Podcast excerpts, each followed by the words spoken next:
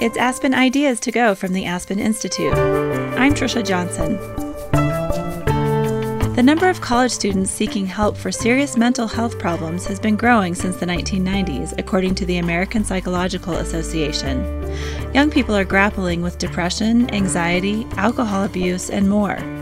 Wellesley College President Paula Johnson thinks higher ed institutions have a role to play in helping students. Obviously, we're not uh, a we're not a hospital, we're not a healthcare facility, although we have healthcare. But I do strongly believe that it's our responsibility to really address this in a scientific way. Aspen Ideas to Go brings you compelling talks from onstage events hosted by the Aspen Institute.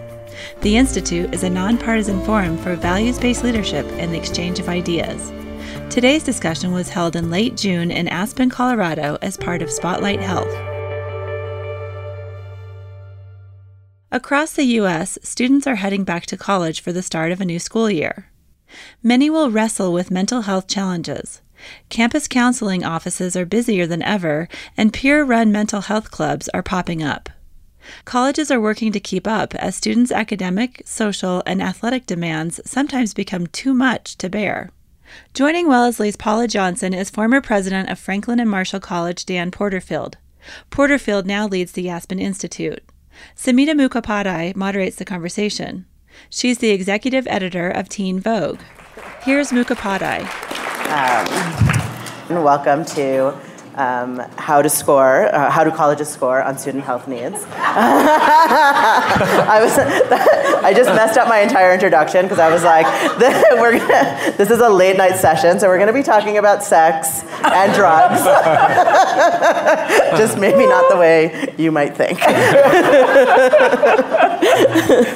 so I'm delighted to be here. Um, teen Vogue obviously is, um, you know, as you can tell, I'm a teen. No, um, it speaks to a younger generation um, of people that are grappling with health needs in a really unique and special way.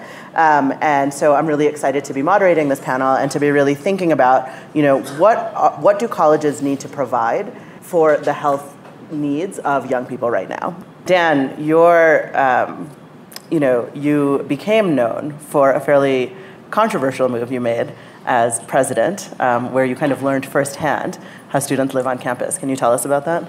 Uh, that was actually my senior vice president days at Georgetown, yeah, okay. where um, supported in total partnership with my wife Karen Herrling, who's an attorney and a public public interest attorney, uh, and our three children. We moved from our um, nice little two-bedroom Arlington home into a dormitory of Georgetown University, where we lived for eight years among students and fully immersed in campus life, 24/7. Loved it. Loved it. Um, so, Paula, you have been at Wellesley for two years. And I haven't been living in the dorm. And you haven't. um, no, I was gonna. I'm like, they're paying you enough to live off campus. no, no, it's a requirement. You, yeah. you have to live. It's a exactly. requirement it's of the, job. Contract. You have to exactly. live in the president's house. Uh, yeah. Um, so, what have you, in the two years you've been there, what are the major health crises that your students are facing? Yeah. So, you know, it's, it's um, and this is something that, that our students at Wellesley are facing, but I know, Dan, you saw the same thing at Franklin and yeah. Marshall.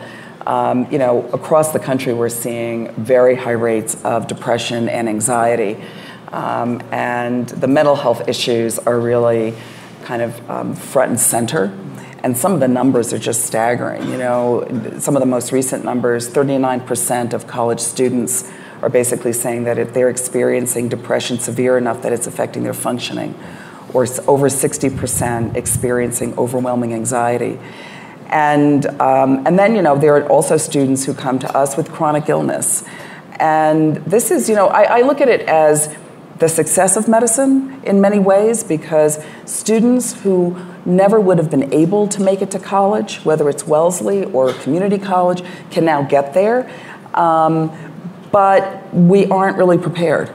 And we're also not prepared for a newer generation with these levels of um, mental health issues. And we have to figure out ways of really addressing this on our campus, in addition to all the other issues we'll discuss today drinking and, um, and other issues on campus. So, just to play devil's advocate, um, you know, and, and you speak to the higher levels of mental health issues, um, you know, and, and we had talked earlier, it could potentially be mental health awareness. Why does a college have a responsibility? I mean, you know, historically, when we talk about mental health, it's a personal issue, right? It's like, you know, go talk to your therapist or talk to your priest, Um, talk to your family. Why, why do you feel that university has a responsibility? Well, you know, it's, it's a good question. I do think there, we've gone through a period of colleges and universities asking themselves that question and where does their responsibility begin and end? And my feeling is that we are here to educate the next generation of young people. And part of that education is to also ensure that they are as healthy, both physically and emotionally, that they can be. It is part of the full package. It is what is going to allow them to make a difference in the world. And um, obviously, we're not. Uh, a we're not a hospital, we're not a healthcare facility, although we have healthcare. But I do strongly believe that it's our responsibility to really address this in a scientific way, understand where we can develop evidence. Right now, the evidence is almost non existent of ways to approach these issues that are not just about service delivery, but that are about wellness, that are about prevention. I like to always say taking a public health approach. And, you know, so I do think it's up to us to navigate the way forward. Now, let, can I take a shot at that too? So, and thank you. It's, it's great. It's great to be with Paula. Um, and uh, my subscription to Teen Vogue expired a while back, but I understand it's really been really developed in new ways in order to speak to this generation of young people um, on, the, on the issues that really matter. And congratulations, Thank you. It's obviously very courageous uh, to do that. Um, but I think I sort of have two thoughts about this question about what's the, what's the role. The first one is that um, it, do you have a conception of, the, of a human being as a whole person? Um, meaning a person who has many talents and backgrounds and gifts, who has a, a, an emotional component, who has a intellectual component, has a family, has a culture, uh, is, a, is a collection of potentialities. Um, if you see a student as a whole person, then you know, as, as Paul was saying, you have to step forward and say, well, well, how can I help that person develop wholly and fully? That's one, one thing. But secondly, if you said, well, I just want schools to focus on the classroom, I just want them to learn study skills and research skills and public presentation skills, and then I'd still say, you still have to think at what's enabling great learning and what is blocking great learning. And if you're not addressing the things on students' minds and the challenges that they're facing, then they're not able to progress intellectually the same way. So, so either way, um, and what I think is really exciting about this generation of kids is that they want to be in partnership with the adults and the educators. It's a positive mentality from the start. Let's do something together. And so schools like Wellesley or like Franklin and Marshall, we're really able to partner with our students. We haven't figured it all out, nor have they, but we can be partners together to try to figure it out. Yeah. Um, Paula, you've talked a lot about, you know, on, on to what Dan is speaking to, this idea of community and creating a community. Um, how do you think about that? And, you know, what role does social media play in that? Yeah. Because sometimes it feels like we have a community, but then you put the phone away and, it, and you may not feel like that anymore. Yeah. Well, you know, as, as Dan said, we've got a lot of young people in the audience, and we're going to want to hear your voices on this. But it's something that we have to really think about and take a step back and understand what is community in the 21st century. It surely isn't. Now, you're younger than Dan and me, but um, it's surely not what what it was when we were in college. And it's very clear to me. So, part of the beauty of what we've been able to do on our campuses is actually to bring this tremendous diversity of students to our campuses. So, whether it's race and ethnicity, first gen, um, sexual minorities, um, uh, you know, we could go on to the various groups of students. And it's a time in life when our students are developing their multiple identities. So the way you develop community is, you know, intersectionally across those identities, within those identities. But then what is that more collective community? What does that mean? And I'm thinking about it, particularly from a residential college perspective. Um, how do we create those communities, particularly when there is the world of social media. And so at Wellesley, this is really one of our major um, undertakings, or will be over the next year, um, with our new student life um, leadership, but also connecting, as, as Dan said, connecting with our faculty. Because it isn't as though you leave the classroom and, okay, you, you go from one threshold to another. You're, it's one continuum. And so our students will be involved, student life, and our faculty. So we'll be figuring it out. But I, what I, the only thing I'm sure of is that right now we don't have the answer. And you know, uh, with, with that, so if social media was the question. So I think it's fair to say that social media can be used for good or for ill. There's a lot of good that you see when people are distributing ideas to one another, building community, reinforcing each other's achievements and celebrating them, or having you know fun together in a way that, that helps people connect. There's a lot of power, but there's also the downside. Similarly, um, with like socializing with alcohol. Okay, so socializing with alcohol is something that people do in this country by the hundreds of millions. Um, and someone has to learn how to do that one way or another. There are ways when you can use alcohol while socializing that are fine, and there's ways that are dangerous. Stress. We experience stress all the time in our work lives and in our family lives and the balance of them. So uh, stress can, a feeling of stress can actually be somewhat, sometimes at a minor level, you regulate it, you learn how it is, it can power you a little bit.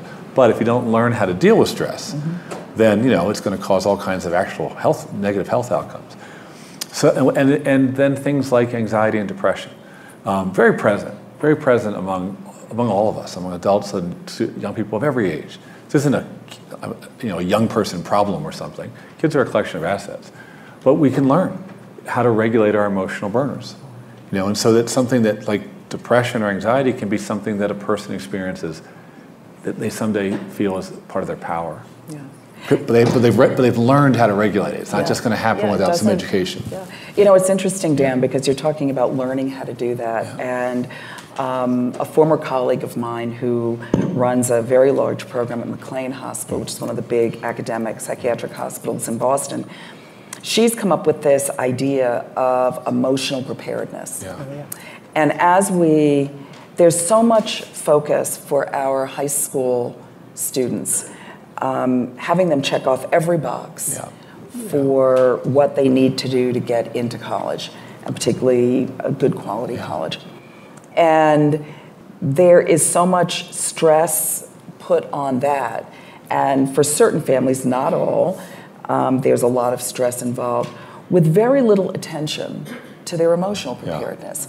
And her theory, this is Stephanie uh, Pinder Amaker, how do we begin to really think about how we focus on their academic preparedness, but also their emotional preparedness yeah. as they are launching into college. And I think we're going to have to pick that up. Yeah. So here's a question, um, and I'll answer it too. I wonder, how do you think you developed your emotional preparedness? You know, way yeah. way back when you were going through the, some of those same things, I'm sure there were moments because you're such a high achiever, you must have really put a lot of pressure on yourself. Yeah, but you know, it was different, and I think I failed. There were certain things I wasn't good at. I learned how to work with people. Yeah. I learned how to study with people. I learned how to have. We had relationships. Um, there was there was there was kind of ups and downs. Um, so you know, it's it's it's a very good question, but I think today there's far more focus on just purely the academic mm-hmm. preparation. Mm-hmm. Um, and I do think we're, as a society, it is not serving us well. Yeah. I, one thing that I'm excited about, if we sort of look a little bit uh, to promising practices or you know, potential solutions, at my school, Franklin and Marshall College, we completely remade our residential system and moved from a dorm system to something we call a college house system, mm-hmm. with each, each, of five college houses having particular themes and uh, traditions, a faculty member who became the Don, academic and personal advisors in the house, seminars held in the house. And um, we were able to find that that created a more, as a norm in the, in the residential experience, especially the first year experience, as a norm, um, gathering up for social events that were like welcoming, programming that got kids out of their rooms, lots of different kinds of programming, we, each house has its own student government. You're in the government. One's like a republic, and one's an assembly of peers, and like they're all different. But everybody's in, everybody has a little bit of self governance. And incredibly, Franklin and Marshall College was able to significantly improve the level of uh, risky drinking yeah. by first year students through that innovation. It wasn't directly targeted on drinking, but was about the environment and the ecosystem within which students experience college. I wouldn't say we're in the, we've crossed the finish line yet. There's things we need to do, but that was one promising step. Well, I think it's a really good. Um, it's it, one thing that is important in that, and the fact that adults are appropriately engaged yeah. with students. And the more I talk with our students at Wellesley, that engagement with adults is something that is welcomed. Again, to your earlier yeah. point.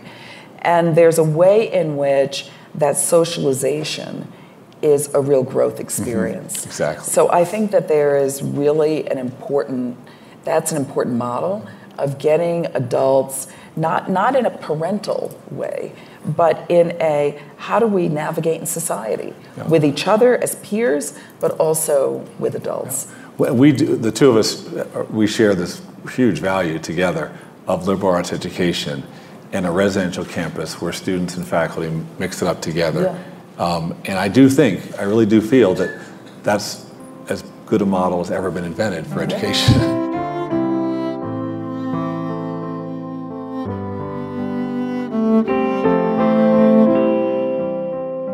Thanks for listening to Aspen Ideas to Go. On the show today, Paula Johnson, a cardiologist and chief of the Women's Health Division at Brigham and Women's Hospital. She's also president of Wellesley College. Dan Porterfield has focused on education equity and poverty prevention in his career. Before leading Franklin and Marshall College, he was a senior vice president and English professor at Georgetown. Now Porterfield serves as the president and CEO of the Aspen Institute. Prior to joining Teen Vogue, Samhita Mukhopadhyay was Senior Editorial Director of Culture and Identities at Mic. She also worked at feministing.com. Their discussion was held June 22nd. Let's get back to their conversation. Um, it's interesting because I went to a state school and so yeah. didn't get it was like it was like going to school in the city, yeah. um, the twenty thousand students, um, and you know, even at that point, um, 20 years ago, binge drinking was a huge problem yeah. on campus. And I don't remember there being a ton of resources. I'm sure there were efforts, um, but overall, it was actually a really big problem. Mm-hmm. How are you grappling with this at an all women's college, and how were you grappling with this yeah. at? Um, yeah. yeah. So you know, it's interesting. The the our, we we do there is drinking. To be honest, it's not at the same level as on a co-ed campus. Mm-hmm. Um, so there are various events where we know there's going to be heavy drinking. And uh, Marathon Monday, for example, is a big deal at Wellesley. Everyone goes through something called the Scream Tunnel, and it's historic uh, at the school. And we were seeing some of the things that we talk about um, where there's football. So, you know, at tailgate parties, people are preloading and drinking prior to going. We were seeing that prior to the marathon. And we really had to, you know, I'm, I'm just giving one example, had to really work on how we not only educated our, our students, but also how we thought about um, providing other opportunities for engagement and active engagement from the morning all the way through the evening. And it was very, very helpful. I mean, we went from, you know, several transports to the hospital to none. So, you know, I think that that's only one event, it's not the culture. We actually deal a little bit more with the drinking that occurs when our students leave the campus. And so we have a lot of education to do around how to think about drinking once you are off campus and also, you know, all of the parts about healthy relationships and all of the things you can imagine, sexual assault, et cetera, that happen um, much more frequently under the influence. So I worked on this both as senior vice president and faculty and residence at Georgetown, and then as president at Franklin Marshall College. And um, let me say first that one of the things that Georgetown did that was exciting was that we formed this big group of students, faculty, staff of all different types, alums, to try to get at framing the issue. What framing was it? And students perceived that the school had framed it as, hey, just don't drink till you're 21, period. And that the, the school perceived it as students just want us to look the other way. And so that was really causing all kinds of friction. And students were basically at Georgetown um, fighting for the right to party, to quote a song. Um, and you remember From yes. the 90s Yes. by the Beastie Boys. So we needed to break that. We needed to break that logic, and the administration had to loosen up and be creative and open to more. Without going through all the details, we uh, developed a grant that got some funding to allow faculty to teach facts about drinking in their classes. Um, we liberalized some of the campus drinking policies so that more parties would happen on campus where it was safer. Um, and we developed a social marketing campaign where we shared with students what the in things like you know in safe settings for them what the actual statistics were, what the actual risks were, because a lot of kids think everybody's quote doing it. Uh, and we had some success. I think Franklin and Marshall had a little more success numerically, so in the data, by rebuilding its, re- restructuring its house system. We also created Franklin and Marshall, though, a group called .08, a student-led group whose focus is to educate peers about safer socializing. Not to say don't drink, but to help them learn some of the ways to know their limits or to introduce food and water into parties or to not have sort of like you know bedroom doors closed off or something, have to keep the party down in the one area. Um, and now, so what, what I think from those two experiments basically is I would go a little further. And my belief actually is that the 21 drinking age for beer and wine is outdated. Um, no college president should or can take a, take a position. All on your that. interns are cheering right now. They, they You, should you- you need to repeat Yeah, what you just yeah, said, yeah, though, that yeah. no, Yeah, no, no college president can or should take a position on this, but this is my thought, that, uh, that the 21 drinking age for beer and wine is too high, and that what we should do instead is create a learner's permit framework for beer and wine for 18-year-olds. Uh, she's like, I guess you're like imagining what it would have been like. Um, but uh, I think then if I could serve legally in my pub on campus, beer and wine to students who are holding the learner's permit, I could actually have all kinds of ways of you know, doing the educational work of being present, as opposed to hoping that what's happening in pre-gaming and you know, settings where I'm not um, is okay. I could have my campus police there, I could have my, my RAs there, and I could take away the learner's permit Yeah. if students broke the rules or drove with any alcohol in their system. Um, I- we may yet see if the Aspen Institute can't convene a conversation where other people besides presidents get introduced to the conversation. Because I don't think it's fair to ask presidents to stand up in front of their student bodies and their legislators and try to propose something this out of the box. But um, I think that could actually make a difference. Done well. Done well. Can I just, I mean, one thing that, that Dan, you said that, that is very important, we hear it on our campus, and I know that it exists on others, um, others, some of the university campuses near us, which is that as we've shifted the drinking off the campus, social life has gone off the campus. exactly. And so you're, you're absolutely right, and we are doing this as well, figuring out ways to bring social life um, back on campus in a way that you don't have to go through a number of hoops in order to do that, to make it easier to convene, to have parties, to basically have fun. Yeah. Um, and we've seen what that does with various clubs, with the Greek life, and how that actually has led to very significant rates of binge drinking and all the behavior that comes with it. See, I think in the Greek life question, when Greek life on some campuses has something of a monopoly on the social life, Right.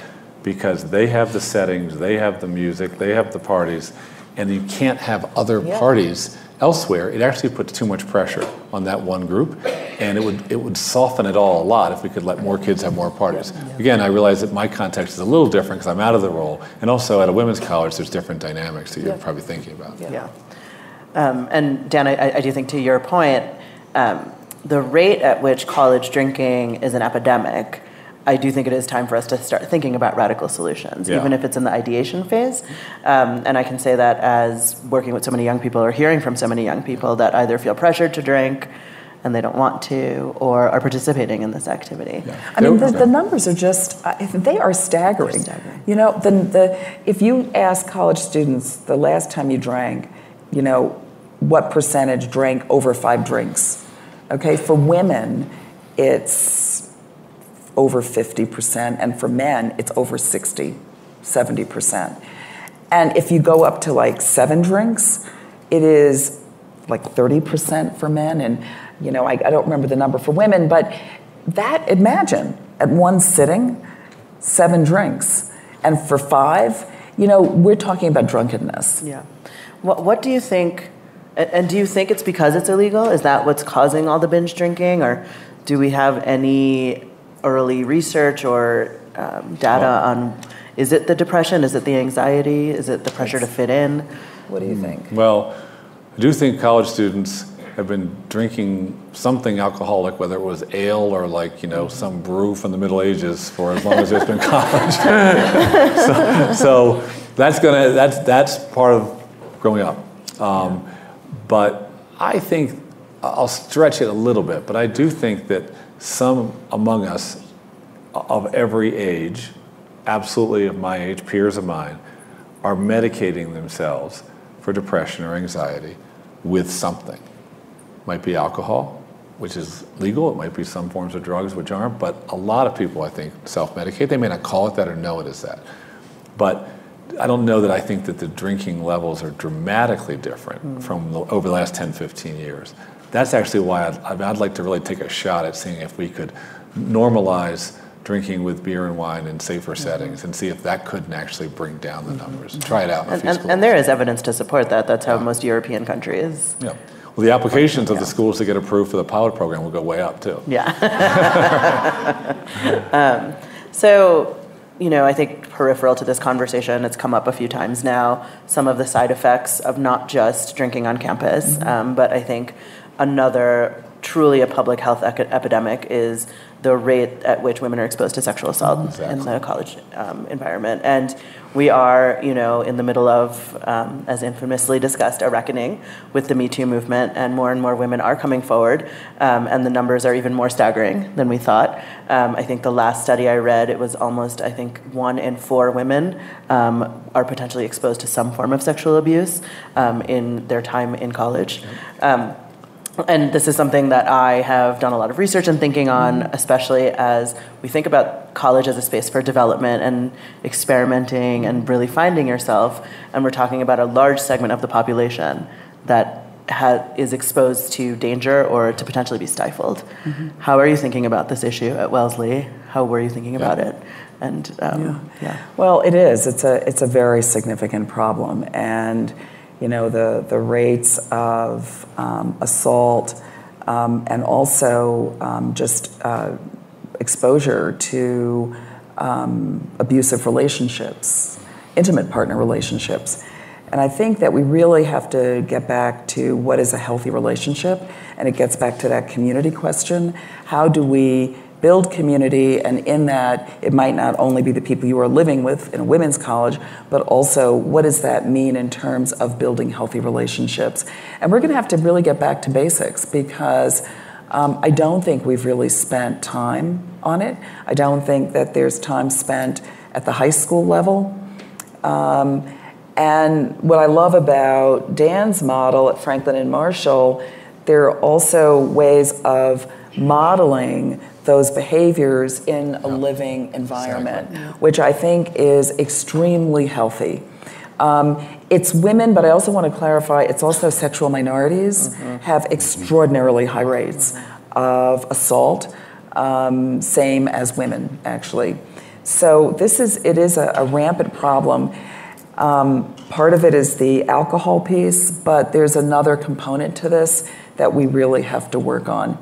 And then, you know, if we think about too some of the other aspects of um, harassment, uh, we just did a, um, a, panel this morning. We just published a big report on sexual harassment uh, in the academy in STEM. Yeah. And if you look, for example, at um, some of what is going on on university campuses um, with students, for example, medical students experiencing harassment.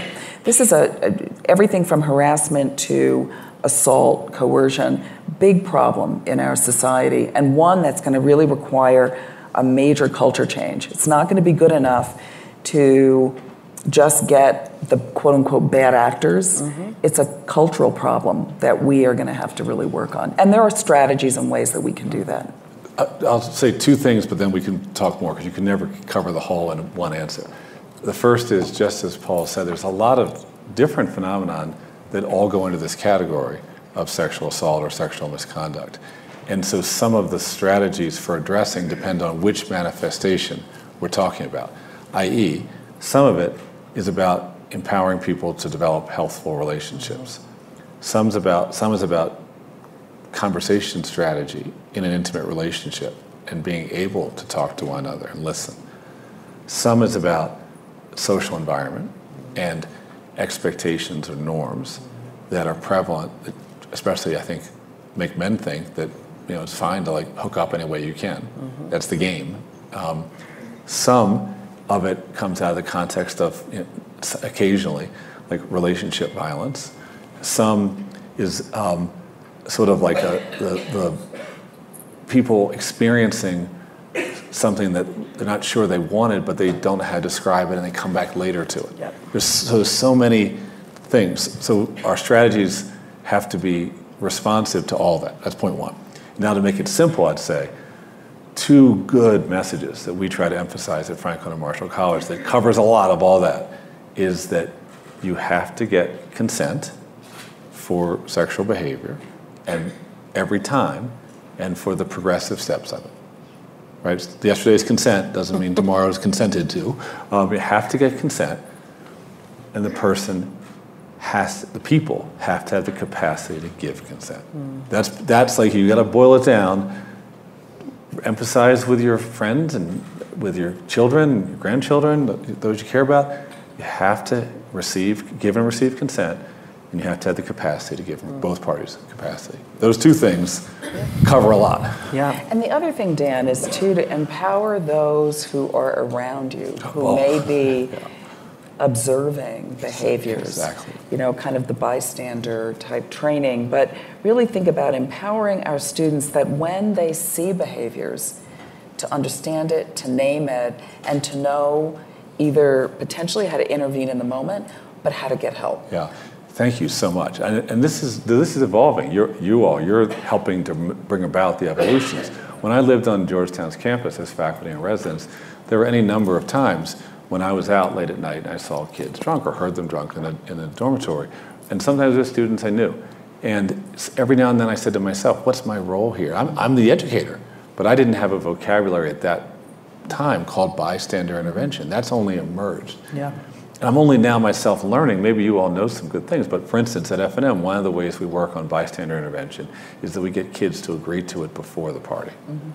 There's even like a co- card system where, you know, I can give you the card. Like the designated driver. Exactly. We learned it. We all, yeah. we all learned it. Yeah. Um, yeah. But, you know, if you see me behaving in a way that I've agreed in a moment of sobriety is not how I'm going to behave, or if your friend is in a position where your friend doesn't know how to negotiate herself out of the circumstance she's in, how do we empower you to step in? And one way is to get agreement ahead of time that you'll step in mm-hmm. at those moments, and you give me the card, mm-hmm. and I back, yeah. I go back. Yeah. Yeah, and early research about bystander yeah. intervention is extremely promising. Exactly. Um, really in terms of, and, and, and I do think this speaks to the culture change piece. And um, you know, to those of you that may not have heard of it, it uh, was very popular a couple of years ago when Joe Biden um, made a, a, a, big campaign called "It's on Us" about yeah. the role that men play in, yeah. in bystander intervention, and yeah. and it really is about you know how a lot of people, most people actually, when they see something bad happening, they do want to do something. They just feel intimidated, uh, or they don't know the right things to say, and so a lot of these programs teach people, okay, so you want to say something, what should you say in that moment? I thought that uh, Vice President Biden and President Obama overall made a very, very smart and good move in changing the standards and having Title IX interpreted so that now colleges have to demonstrate that we have in place a whole set of procedures um, that are more or less standardized across schools for um, when a notification must be made if you know of something, for the follow up, the timeliness of the follow up, for uh, empowering the claimant. There may have been a sexual assault with the choice making about how to proceed, for the holding of hearings with panels that are trained and don't include students or coaches, to the nature of the sanctioning and the reporting afterwards. And we're getting there as a, as a country, in my opinion. Every single school, and I won't exempt myself, felt, has felt uncomfortable about the process of trying to reach the standards because it's new work fast.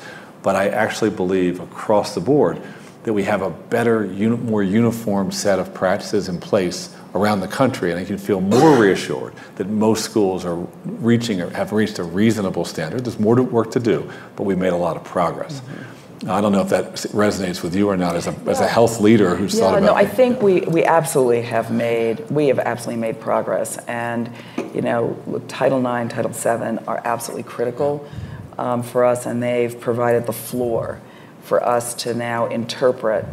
Um, but we do have a lot of work to do just in terms of the more legalistic approach as opposed to really understanding the data and understanding what is it that the targets yeah. of either harassment or of assault need for them to get to the point mm-hmm. of potentially reporting. So there, this is a work in progress, but the good news is I think that we are we are getting there, and we all mm-hmm. recognize that we have a tremendous responsibility. Yeah. Um, could, could I ask you to, as a as the leader of one of the greatest colleges in the country, it happens to be a women's yeah. college. Um, I have this intuitive sense that, uh, there's an environment where emphasizing women's empowerment, yeah. women's aspirations, women's women's control of their bodies and their lives can happen in a single sex educational context for some people that's very empowering and perhaps very yeah. promising for how they might negotiate these these things later in their lives. Yeah. But uh, what, how do you think about that? No, it, it has, Dan, and thank you for that. It has, you know, a, a women's campus is fundamentally different. Um, just if you think about um, not only our students, but also our faculty. Our faculty are 52% women.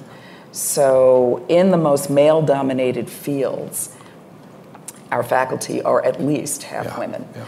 And that sets up just a dynamic in general, sets up a very different um, norm. Yeah, exactly. Um, and so the norms are different, and therefore the sense of self that develops. You talk to most Wellesley women, and they will talk about it was the place where I found my voice. Yeah. It was the place where I evolved, where I understood what I could do. Now that not that that doesn't occur across all other yeah. campuses. But I think there's something very different about the way it happens and the agency with, uh, with which our students um, gain those voices yeah. and confidence.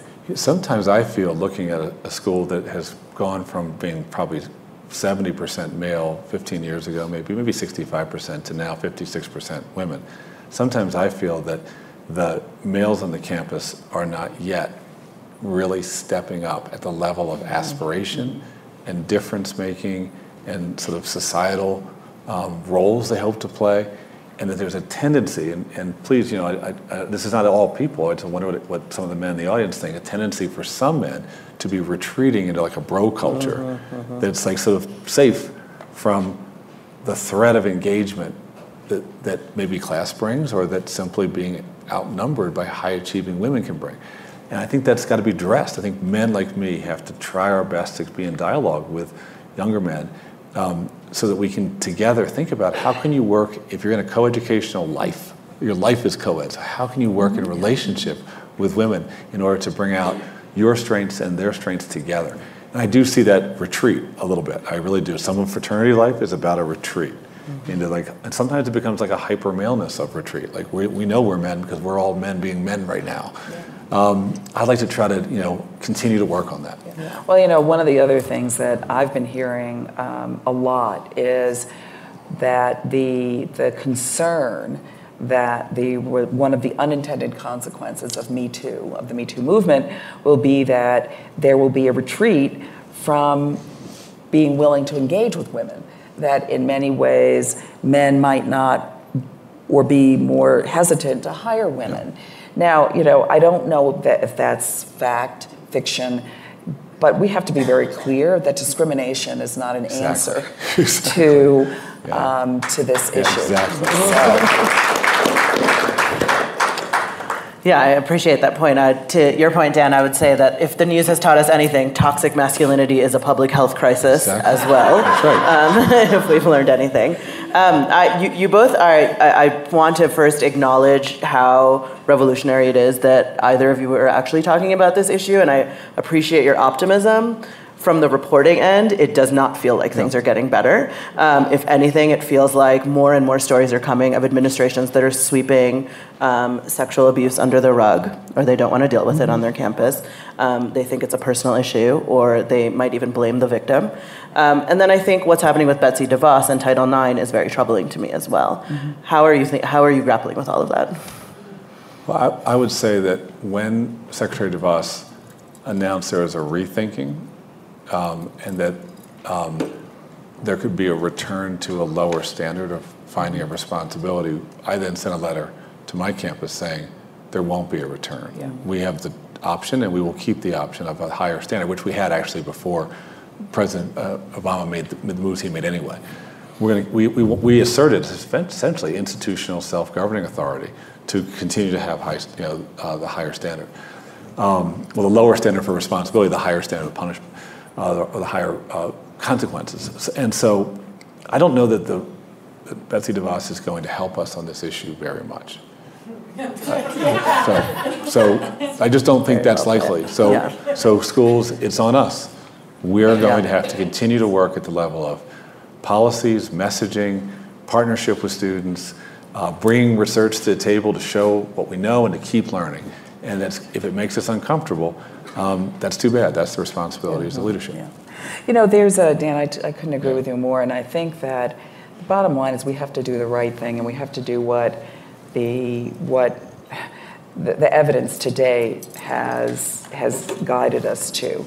And, you know, underlying some of the questions about Title IX today are, is this question as to whether or not we are being fair, right? That, that is really what's driving this. And I think as long as we create processes and procedures that are clear, transparent, and fair to both sides, that we cannot turn the clock back. We have got to continue to move forward. And quite frankly, as I said earlier, Title IX is just the base. This, you know, kind of dealing with these issues from the Title IX perspective is the floor. Mm-hmm. What we have to do is really work on what is the culture that leads to this. So I view it as don't turn that clock back, but let's figure out how we're going to really move this agenda forward and do it um, pretty aggressively because, as we can see, even with the execution of Title IX in far more important ways, we are still dealing with these issues.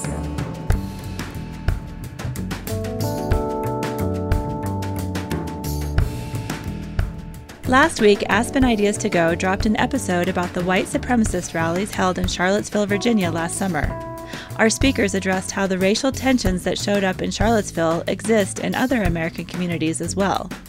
Here's Leslie Greene Bowman, president of the Thomas Jefferson Foundation at Monticello. And I think that the events of last summer ripped open wounds that had been shunted aside, gone under the rug. The cancer was there, but nobody was really openly saying, wait, wait, wait. With episodes like this, we work to bring critical issues and varying perspectives to your earbuds. You can find this show, Still Healing Charlottesville One Year Later, in your favorite podcast player. Search our archive on Apple Podcasts, Google Play, NPR One, and Spotify. Here's the rest of today's show. Um, I know both of you have talked a lot about um, wellness as a model um, for healthcare or for taking care of health. Can you elaborate on that a little bit? The difference between, you know, the health center versus moving to a model of wellness. So, in, in our context, after we created our college house system, we saw we made some progress. For us, the next step was to change the model of what was called, called literally the infirmary on campus, um, which was separate from uh, the counseling services. And we created a new model where we partnered with a nonprofit health, health system to create a new student center that integrated physical health, mental wellness, and mindfulness together with a lot of emphasis on group work as well as on individual work. And I don't think we've figured everything out yet, but we dramatically improved our resources. More time, for, more time for, psychi- for psychiatrists available to our students, um, more counselors, more communication between the, the physical health and mental wellness staff, uh, integrating now with the caregivers at home, if students get permission for that, um, all of which we weren't doing before. The driver of that, the change, which was a big one for the school, was that we wanted to focus on wellness. We hired a whole wellness coordinator who tries to engage students in partnership to work on nutrition, um, physical fitness, sleep, and sort of giving them kind of accurate, effective information about you know, things like, like opioids. Um, I don't think we're there yet, but it's more proactive and less reactive and more in partnership with students than the, than the medical model seems to imply. Mm-hmm. Yeah. And you know, I think that we, we have moved exactly in that direction, integrating mental health, the, the traditional health service, um, and also thinking about wellness at a very at a much more holistic level. So, for example, we are in the process of making a significant change of um, elevating the person who's going to oversee health and wellness to a dean level. And we're in the middle of, of creating what that description will be. Um, the idea being that this is about our education. It's not an add on, it is an integral part of the educational experience, and it is part of what we need to enable our students to achieve in terms of the highest potential level of health and wellness. Um, resilience is one thing that I think this is a term that we use a lot. We don't yet know exactly, we know what we mean. The question is, how do you produce it? And this is, I think, going to be an essential question. The world is changing rapidly. Um, we've got many pressures in life, and our students do. How do we create that resilience? To me, that's part of the wellness. And then the last thing I'm just going to say is also just bringing it back to the diversity of our students. Yeah. We have this enormous diversity, and we have to make sure that the more traditional health service part, so both physical and mental, with, which, which are integrated because one bleeds right into the other, um, that they that we have a workforce, we have providers that reflect our student population. Because without that, we're not going to reach yeah. them.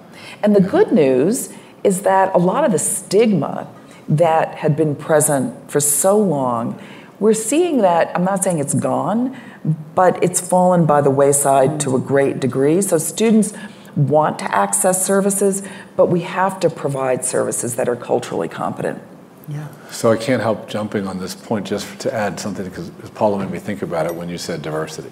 Um, so our school, Franklin and Marshall College, is known for a talent strategy by which we significantly invested in need-based financial aid, right. tripled the percentage of low-income students quickly in the student body, um, drawn from a wide range of, of, of communities and zip codes. Um, that had the effect of almost tripling the domestic student of color population. It all happened fast. And uh, as it's turned out, our newer cohorts of students are achieving at or above school levels and everything grades, retention rate, graduation rate, honors, scholarships, like off the charts, great, because they're so talented. But coming from lower income backgrounds and coming from uh, some communities where they're underrepresented in larger society, families had developed all kinds of fantastic educational ways of reaching their kids and helping them strive for college and stay on track. And so we found that binge drinking and other high risk behaviors are significantly lower among lower income kids at Franklin and Marshall College significantly lower, which has a positive health effect for every student because it begins to show a different story, another example, mm-hmm. another norm. Mm-hmm. And so, just something to think about. You know, we get so locked into our mindset about who a college student is and what college is. Then we go out and meet driven kids from uh, modest backgrounds taking their shot, sending a message to all of us that, you know, um, college isn't just a rite of passage for party. And you know, nobody's more effective at sending that message to a 19-year-old than another 19-year-old. Yeah, yeah. Can I just end? I, I know we have to go to questions, but I just do want to say one thing, which is that, you know, I cannot tell you how happy I am that we, the three of us, are here talking about this and that we have people in the audience people. who are Look interested. Because this is an area where I, I started out by saying we really don't have good evidence of what is there, there's there's some emerging, but we need to be very intentional about this. I think that we need to understand what the evidence is. We have to have a form of a collaborative to understand mm-hmm. what you're doing at Franklin and Marshall, what I'm doing at Wellesley, so that we are not recreating the wheel every time. Yeah. And that we have some infrastructure to begin to to coordinate the data so that we can begin to say this strategy looks hopeful, that one does yeah. not. And until we do that, you know, we, we think about doing that in other areas of pedagogy and science. This really yeah. requires it. Yeah. And, and we need to take it to the next level. Possibly also making Paula Johnson Secretary of Education. Yeah.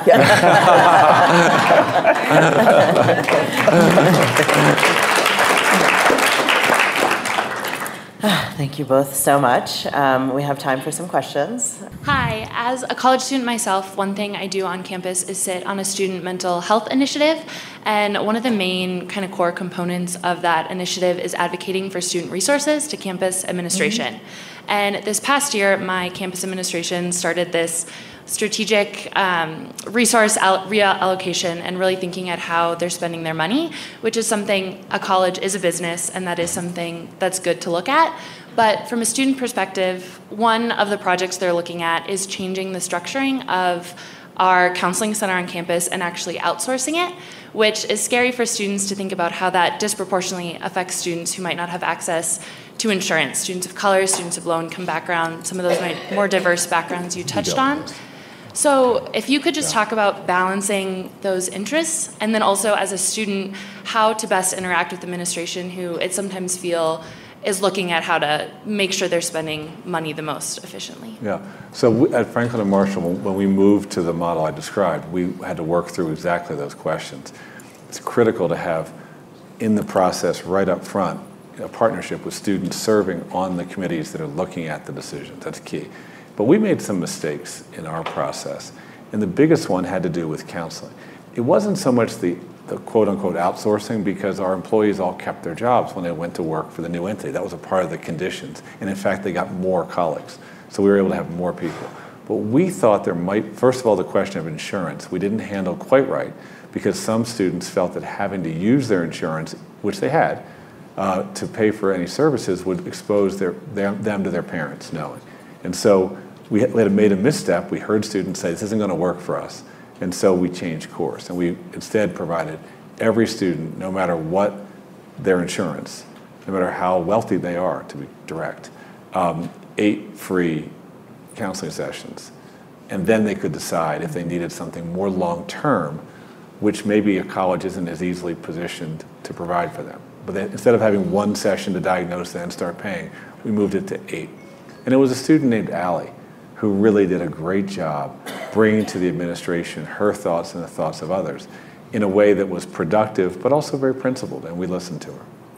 You know, Dan, there's one very important point that you made many, but there's one point I just want to pick up on, which is uh, in Massachusetts, we actually had a law passed that prevents, that enables students who are on their parents' mm. insurance to have privacy. That's amazing. And I That's think fantastic. for young people to think about that, wow. um, there does need to be movement across the yeah. United States for that because it is a barrier. Yeah. It's a barrier to care. And now that, you know, it's a good thing that students can stay on their parents' insurance until age mm-hmm. 26, yeah. but the privacy issue is important. Um, and I'm very proud of that work because it, it, it does break that down. But if you have insurance from another state, yeah. it doesn't work that way. Yeah. Mm. That is, so there's something for students to think about from like an organizing yeah. and a political perspective. Across the country. Yeah, that's what, what a great issue. Yeah. So I'm going to preface my question with I, I think I'm a loving, supportive father of two recent college graduates and a college sophomore. So this question may be embedded with my own internal conflict. So now that I've prefaced it, um, there's been a lot of work that's been publicized. Carol Dweck at Stanford and Angela Duckworth at, at the University of Pennsylvania around grit self reliance. And Dr. Johnson, you talked about your own personal story, which is sort of emblematic of grit um, and resilience. How do you strike the balance so that we're not, um, I'm, I'm trying to put the words to it, the balance between grit and self reliance and creating a supportive, nurturing environment on our campuses? Well, I mean, it's my strong belief that you you can't have one without the other. You know that you cannot think that you are going to develop self-reliance and grit in isolation um, of having the environment that allows that to be nurtured and to grow. You have to have the safety to fail, the safety to make those mistakes. I know safety has become in many arenas a bad word. I think it's a good word. I think we should reclaim it for the importance that it provides on our campuses. Um, and that's what we should be doing creating that environment that allows those experiences. Because where, what better place than a college campus? That's a great question. Uh, and uh, I don't think it reflects an anxiety or anything, just a smart question. Um, I'm, I'm working on a, a manuscript about meaning making in college campus. And one of my chapters is called The Strivers. And I look at a number of students on this question of grit and resilience and try to get them to explicate for me what is what did grit enable them to do. Um, in fact, one of my students, Louis Giraldo, is here. His sister, uh, Carolina, is in this. She's an incredible, incredible human being. And what I have come to see is that at least a lot of students have shared with me that that idea of grit is one quality, an important one, but it's almost always grit plus. So, for example, one student's case, Nadia, it's grit plus humility because she finally realized mm-hmm. it's okay to ask for help after having powered through obstacles her whole life. Another student, um, and I won't use her name, it was grit plus grief counseling because she was holding on to grief from her father's death when she was in seventh grade mm-hmm. in such a way that she was pounding her head up against the wall to just power through things because she was hurting so much inside. Um, and for another student, and this is Carolina, it was grit plus the freedom to step outside of the lane of medical studies and pursue rowing and art. And so, you know, I think grit's got a lot to offer it, but by itself, just, you know, how, how do we combine these great attributes people But have? I think it's very clear just from those three stories that Franklin and Marshall created that environment. Okay, it, it might have had different forms, but it was that enabling environment. It was the safe environment yeah. in which those students could develop yeah. each. That's that's the hope, isn't it? That's why that's why you're doing this. And that's why I'm doing is. this. It's, it's yeah. wonderful. Exactly. Hi, good evening. Um, so as a as a recovering college uh, college student, just recently graduated, uh, this is something that's very important to me. Um, also as a pre med student myself. Um, but in school, it was very it was a very stressful yeah. time, and there were a lot of things that I wasn't well equipped to equipped to deal with.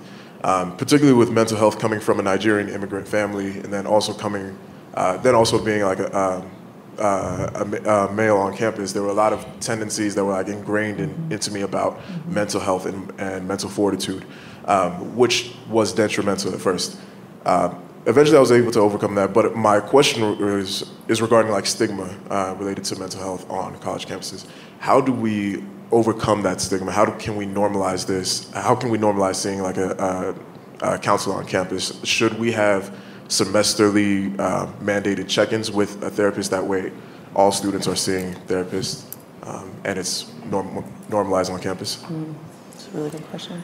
So I think that there are ways that, I mean, it's a great question, and there are ways of not only creating this sense of having to walk to the counseling center. So there are now ways that we are implementing, and it's happening on a lot of different campuses, where, you know, you can everything from scheduling online so that you don't actually have to call and wait to programs that help you develop certain skills where you don't necessarily have to see a counselor to training and thinking about if you're in a residential college what is the role of peers? How can peers be helpful you know there's there are peer counseling programs there are programs in training those who are in leadership roles in various dorms, um, all of which says that this is an issue for all of us And there's a lot of work and training that goes into that. So it's not the answer, but the more we can begin to just have those conversations and have multiple opportunities and choices and touch points, the more normalized, you know, it will it will become. Yeah, I, I like the, a lot the organization uh, Active Minds, which is Yeah. on many campuses, Yeah. that organizes all kinds of programming. And we have something called Outrunning Stigma a race that we have, like a walking, running race. And uh, there's a lot of work they do to, do, to hit that point. Um, it is such a valuable reminder that students are coming from many cultural backgrounds. And you know, immigrant students may have families that have come from traditions where no one's ever gotten counseling before because it's not part of what they do in their country. And so, you know, for a student to even say they want to get it, just that alone, to even know they want it, is a step. And, and it's almost like your question brings us full circle to how we started this, this panel when you said, you know, should we even be worrying about the whole person? I think we have to worry about the whole person so that we can allow each one of us to tap our, tap our strengths and also to have the best possible academic formation. If we don't attend to those questions, cultures, culturally responsive and thoughtful ways, as Paula said, with professionals from many walks of life, not just one background, you know, we can keep moving the ball forward. And I just, I actually want to add to that because I think that now that you're, mm-hmm. You know, you've graduated, and I, I think the stigma continues, right? Like, I think that people, there's a reluctance, and um, I've often noticed a generational difference where a lot of my employees are very comfortable talking about their mental health, um, what they're grappling with in the workplace. And I was really uncomfortable with it at first. And now I'm like, no, this is actually how you start to change the culture and you start to destigmatize, oh, I went to my therapist. That's like a totally normal, I mean, in Manhattan, that's a totally normal thing to say, but, but, but it's a normal thing to say. And I do think that, like, you know, confiding in your friends, talking to your friends about it, and it is a huge line of coverage for us at Teen Vogue because of the stigma around it and providing resources so that, you know, when you do look up these issues, you can say, like, I'm having this experience and I don't really know who to talk to about it. And I think that, um, you know, starting to share those resources, but really talking to your friends and creating communities for yourself where you can openly talk about some of these issues is, I think, key. All right. Thank you. Thank you so much. This was an amazing conversation. Um, thank you, everybody, tonight. And let's have another round of applause for our amazing thank esteemed panelists.